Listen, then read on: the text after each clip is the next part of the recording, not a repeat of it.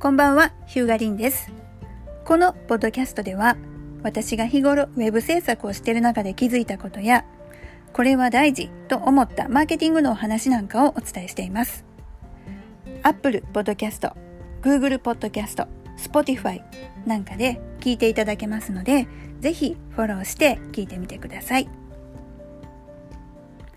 今日は5月23日日曜日。先週フリーランスの質と低下を止めたい。駆け出しの皆さんに分かってほしいことっていうテーマでお話ししたんですけども今日はこれからの社会でフリーランスが安心して仕事できる世の中にするために今私が考えていることというお話をしたいなと思います。ここ何日か、リンさん何かありましたか？みたいに思っておられる方。人かおられるかと思うんですけども、えー、この5月になりまして私は自分の仕事への考え方が大きく変わりました。いろんなことがありまして。良くも悪くも。でまあ何が今後どうしたいかっていう部分をねちょっと今からうまく伝えられるかどうかわかんないんですけどお伝えしたいと思いますがまず3つ。まず3つっていうか3つあります。1つ目は、自ら制作することをもうやめます。すでに受けさせていただいている案件とか、緊急を要する場合なんかはもちろん別なんですけれども、基本的に自ら私がもう自分で受けて自分で作るっていうことは今後やめます。やめようと思います。なので、えー、まあリアルな話制作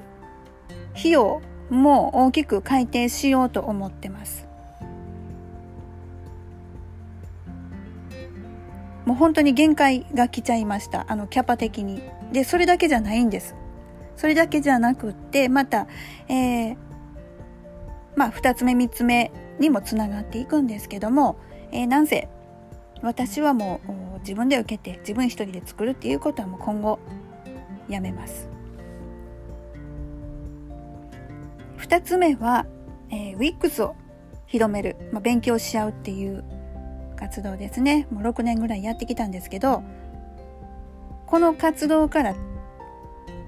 降りようと思います。まあ降りるというかねちょっと熱量を下げようかなと思ってます。その代わりと言っちゃなんなんですけどもそうではなくって目の前の経営者さんを助けることに今まで以上に注力したいっていうのが理由です。なんて言うんですかね今このコロナ禍の中で飲食店さんはじめとする小規模事業者さん中小企業さんのまあ、はっきり言って現場って悲痛じゃないですか。でもうねこれねウェブ集客勉強しましょうとか講座聞きに来てくださいねとかもうそんなん言ってる場合ちゃうんですよ。ウェブ集客できる人間がもうすぐ手入れてあげないといかん状況だと私は考えてて。でもうそういうことに私は注力したい。すぐね手打ってあげる施策を打ってあげるっていうことをしたいんですけれども、まあ、WIX をこうね勉強会とか情報発信とかそういうまあ言うたら啓蒙活動になるのかな。それもそれもやっぱり多くの人に向けて発信することもすごくしたかったしたいししたかったんですけど両方は無理でした。さすがにあのもう今更ですけど無理やなと。どっちもできないちゃんと。でやっぱりねあのそういう小規模事業者さんほど私はウェブでウェブを上手に使って、まあ、上手にっていうかそんな完璧に使わなくてもいいので、ちょっとでもうまいこと使えて、少しでも少しでもちょっと収益上がったらいいじゃないですか。で、そういう会社さんがたくさん出てくれば、ね、もうなんか、すごく救われる人って増えると思うんですよ。もう本当になんかちょっとのことで大きく変わる知らないただ知らないだけで多くの人が、まあ、損してるというかあのウェブの恩恵を受け入れてないそれってすごく本当にもったいないなもったいないなと思ってるんです。とはいえやっぱりね体一個なんでの制作にかかったらその情報発信なんてできないし情報発信ばっかりしてる場合じゃない場合じゃないって言ったらおかしいんですけど何て言うのかなあのブログ書いたりソーシャルで発信したり YouTube でなんかしたりそうやって多くの人に私の場合はね私の場合ですけど多くの人に情報発信してるまああるんやったら今目の前の人注力せなあかんっていう考えが最近強くなってきたんです。ちょっとね語弊あるんですけどこれ私のなんでか知らんけどそういうふうに思うようになってきてなんかたくさんの人にいい顔する間ないよね。今そういう状況じゃないよね。ってなんか自分の中でそういう気持ちが最近すっごく強くなりました。であとはねまあちょっとねもうあんまりネガティブな話はちょっと控えようかなとは思うんですけどやっぱりうん、なんだろ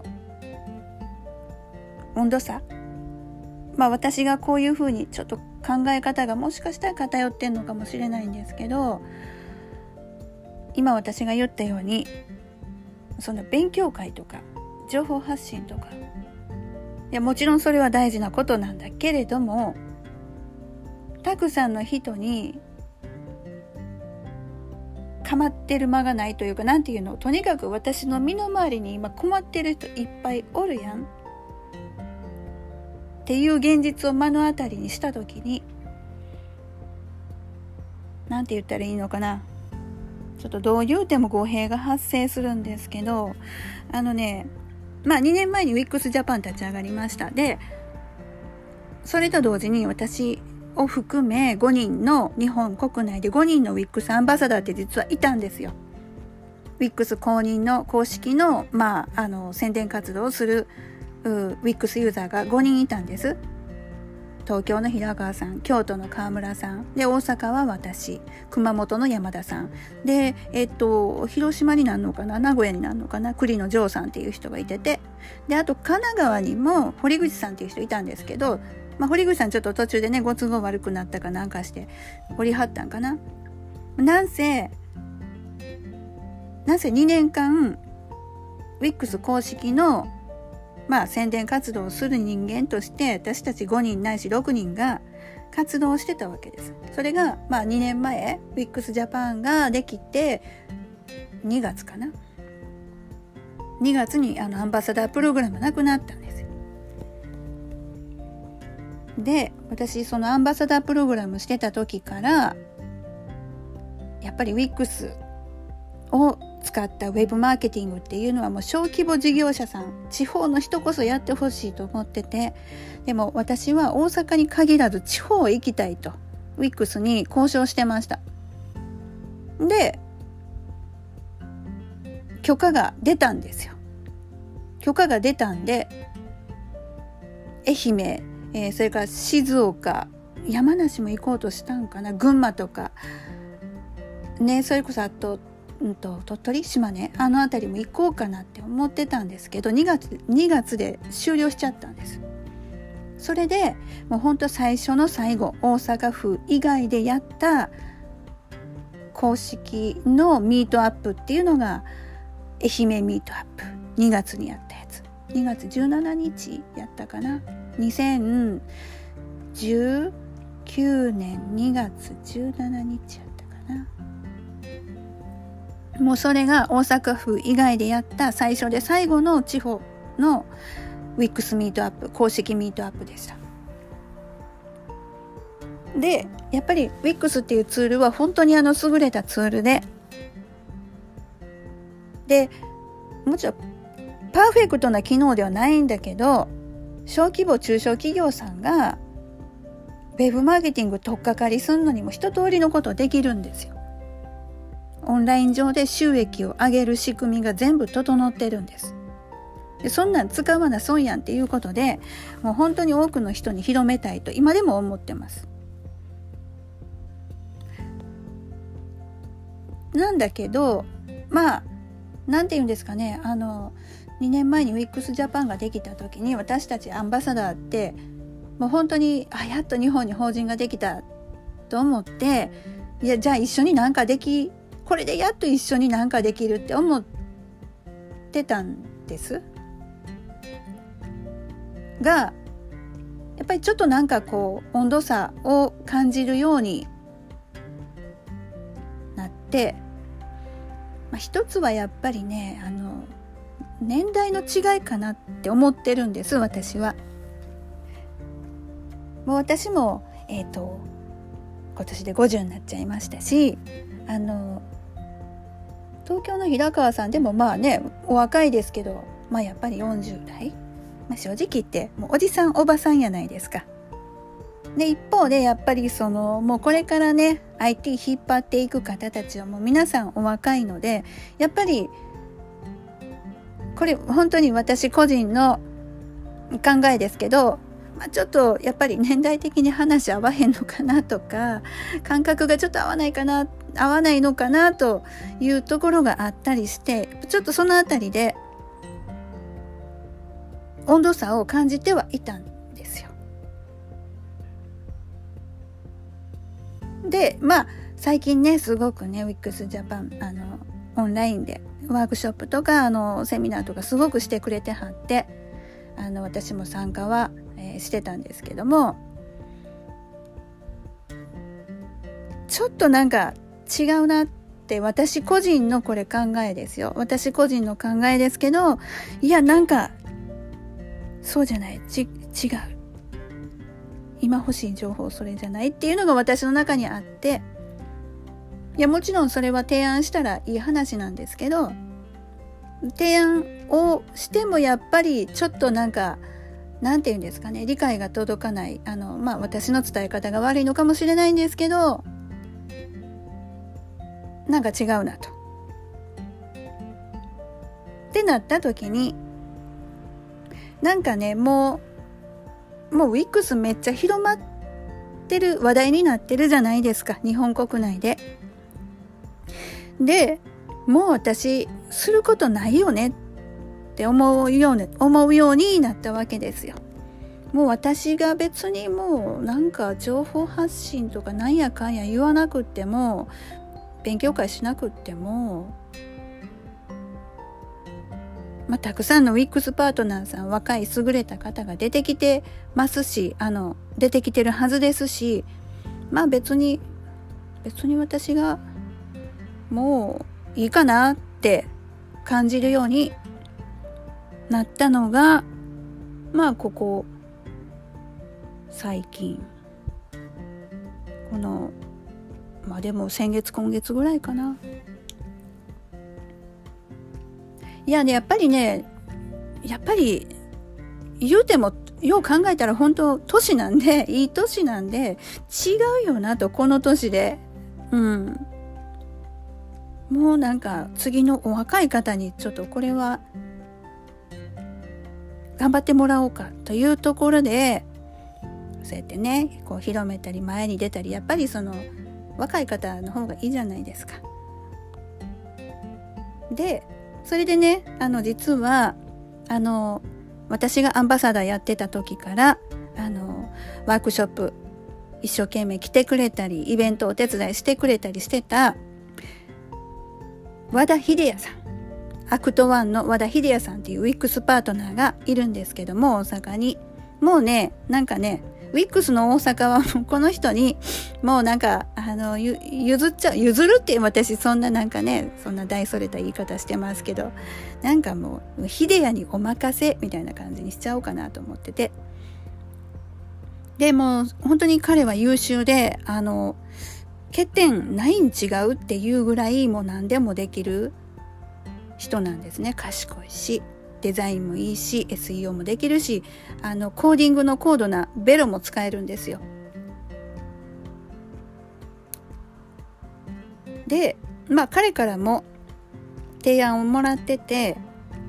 WIX の勉強会一緒にちょっとこれからやっていきませんかとまあ勉強会というか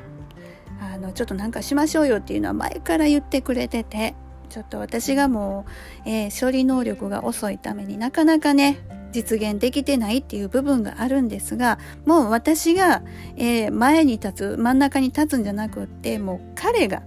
彼の勉強会として私はあくまでもお手伝いお手伝いに回りたいかなと思ったりしてます。まあ、ヒデヤの勉強会ですねこれは。ヒデヤのウィックス勉強会。そこへ私がお手伝いをさせていただく。今までね、えー、ヒデヤにはとってもお世話になりました。荷物持ってくれたりとかね、えー、あのイベントお手伝いしてくれたりとか名古屋まで来てくれた時あったもんね。これからは私が、えー、バックアップする番です。まあ、大したことできないですけどね。で3つ目は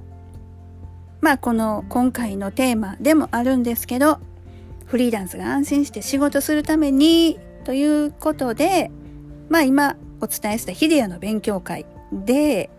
えー、WIX のデザイナーを養成してで案件が来たらこうみんなに発注するなんかそんなんできたらいいよねと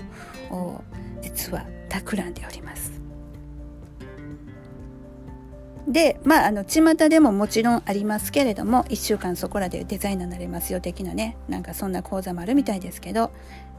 うちはちょっとちゃいますよ。デザインとかそういう技術的な部分を教えるだけではなく権利とか契約とかあと経理税務でこれ私ちょうど今年勉強した薬機法。この辺りですね。この辺りもあのサポートしていこうと私は今思ってます。まだヒデヤには何にも言ってないですけど。でこれ何かというとあのねその本当にフリーランスっていうのはリスクを抱えて仕事していかなくてはなりません。ウェブ制作できたらいいんちゃいますよ。前回のポッドキャストでも言いましたけど全部自分に降りかかりますからね責任が。でまあそんな脅かすだけじゃあれなんですけどそれも契約とかもう法律的なことをきちんと抑えてきちんとやっておけば別にそんなに恐れることはないわけです。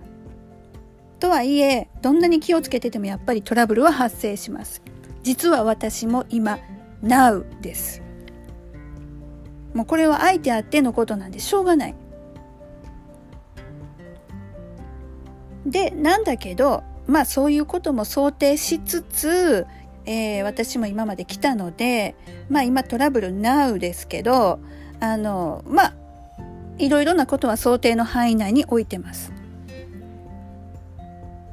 でこれとっても大事なことなんでであとねあの薬機法薬機法ってなんやろうなって多分思われてるかもしれないんですけどあのー、これね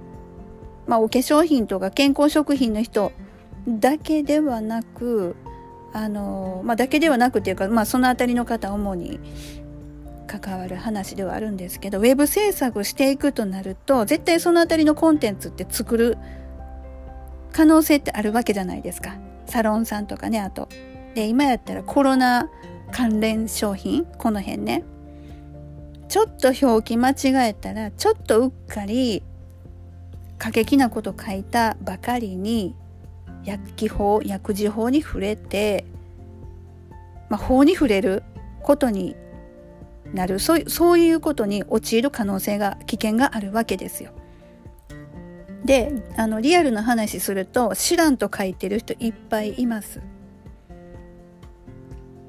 でこれ薬機法プラス景標法とか昭安法消費消費者安全法とかいろいろあるんですけど今後これめちゃめちゃ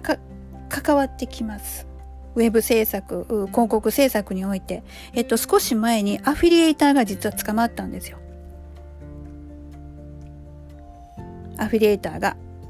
で聞くとこによると3つぐらいしか商品売ってないのにその人運悪く捕まってしまった。であまりここでその解説するとめちゃめちゃ長い話になるんでちょっとはしょるんですけども今後ウェブ制作広告制作する人は自分の作ったもん法に触れないかどうかちゃんと気をつけないとまあ最悪捕まりますよっていう話。まあ、あの違反したら必ず捕まるもんではないです。最悪ね。で捕まらなかったとしても法に触れたら広告出せなくなります。例えばヤフー内部規定でそういう法に触れるコンテンツを作った。ああこれは何だろう？会社になるのかな？人になるのかな？ちょっとねそのあたりはっきりごめんなさい。分かってないんですけど一回そういう法に触れたコンテンツを作って、えー、何らかの措置を受けた場合5年間出向できないらしいめちゃめちゃ痛くないですか？それ。広告打てないって。で今後これこの辺り今あのどっかの広告会社さんも規約をちょっと厳しめに、先日された厳しくされたというニュースを見ました。これから薬事法あ薬事法っていうのはね今の言い方は薬機法って言うんですけどこれからね薬機法を知らないとちょっとあのまずいんじゃない？っていう状況になりつつありますで知ってる人は知ってるんですけどこれ知らない人全然知らないと思うんで私これもねまあちょっとね、うん、ワークショップのネタとして、まあ、ウィックスジャパンには言ったんですけど、まあ、ちょっと難しかったかな。でねこれ薬機法知ってる人がまた高いセミナーする可能性あるんですよね。まあ悪いことじゃないんですけどもちろんそれは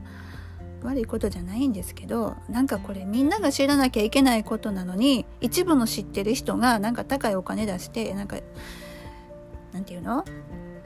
教える教えるというかなんかね情報を売るってなんかなんか気持ち悪いなって思うわけですよ私は。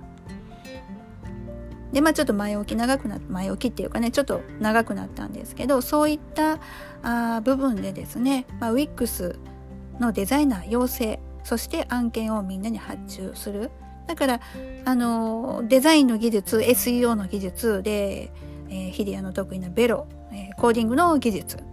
そんなんもお教えできますし、えー、私の方からは、えー、今まで散々結構ねいろんな痛い目したんで、えー、そういう部分から、あの情報シェアすることができるかなとなんかそんなん思ってます。なのでね、えっと、ちょここ最近の私のその、えー、情報発信というか発言があまりにも意味深でなんかウェブやめるんですかみたいなねいなくなるわけではないいなくなるわけではないんですけど前に出るのはもう私のすることじゃないかなって思いました。なのでこれからはねバリバリ動ける若い方ねあのー、大阪ならヒデアヒデアに頑張ってもらおうかなと。そういった方が活躍してえー、どんどんどんどんね、えー、広めていくウェブマーケティングのねもうほんと彼すごいですからね。YouTube もやってるし。でね今フリーで働きたい人ってたくさんいるじゃないですか。でみんなが少しずつでも潤えば多分ねきっとね平和平和だと思うんですよ。世の中って。みんながちょっとずつでもね自分の必要なお金を自分で得る術を持てば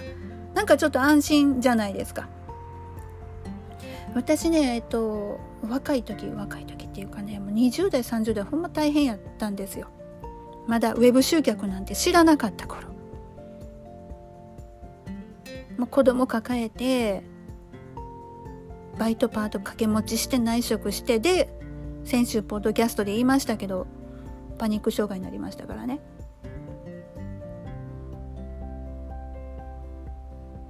もう今は本当にね、いい、ある意味いいと思いますよ。インターネットで。インターネットで稼ぐって、稼ぐっていう言葉がちょっと微妙ですけど、ちょっと抵抗ある人いるかもしれないで、入れないんで、いるんですけど、あの、かもしれないんですけど、事実。それは、あの、正当な手段でちゃんと稼ぐ利益を得る収益を得るっていうことはできますできる世の中なんでそれをそれを正しく正しくというかそれをねあのちゃんとうまく活用すれば別に情報商材20万30万の買ったりしなくていいし普通に普通にインターネットでお仕事できる世の中なんですよ。ただその術を皆さん知らないだけ。だからそういうのをねみんなで知ってもらって本当に安全に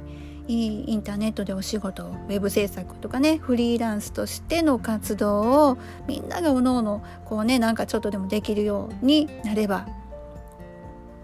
いいなと思ってますもうほんと今更なんですけどね一人でもう制作とそういう啓蒙活動は無理でした私には。でこれからは人を育てる側って言ったら偉そうなんですけども、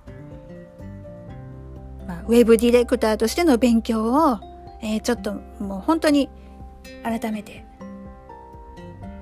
去年10月頃だいぶぼやいてたんですけどねウェブディレクターの勉どうしたらいいか分からへんみたいなことねそうツイッターとかでもねツイッターのお友達とかにもちょっとぼやいてたりしたんですけど本当に本当にもうもうねあの、これからはそっち側に回ろうと思ってますんでウェブディレクター。ああ業界ウェブディレクター業界って言わないか。ウェブ業界のディレクターの皆さんすいません。改めて勉強させていただきますんで、えー、これからどうぞよろしくお願いいたします。そして、えー、フリーランスを目指そうとしてる皆さん、えー、WIX を使って制作をしてる皆さん、えー、これからは特に大阪エリアではヒデヤの勉強会ということで えっと私も参加、えー、お手伝いさせていただこうかなと思ってるんで、えー、よろしくお願いをいたします。以上、ヒューガ・リンでした。それではまた。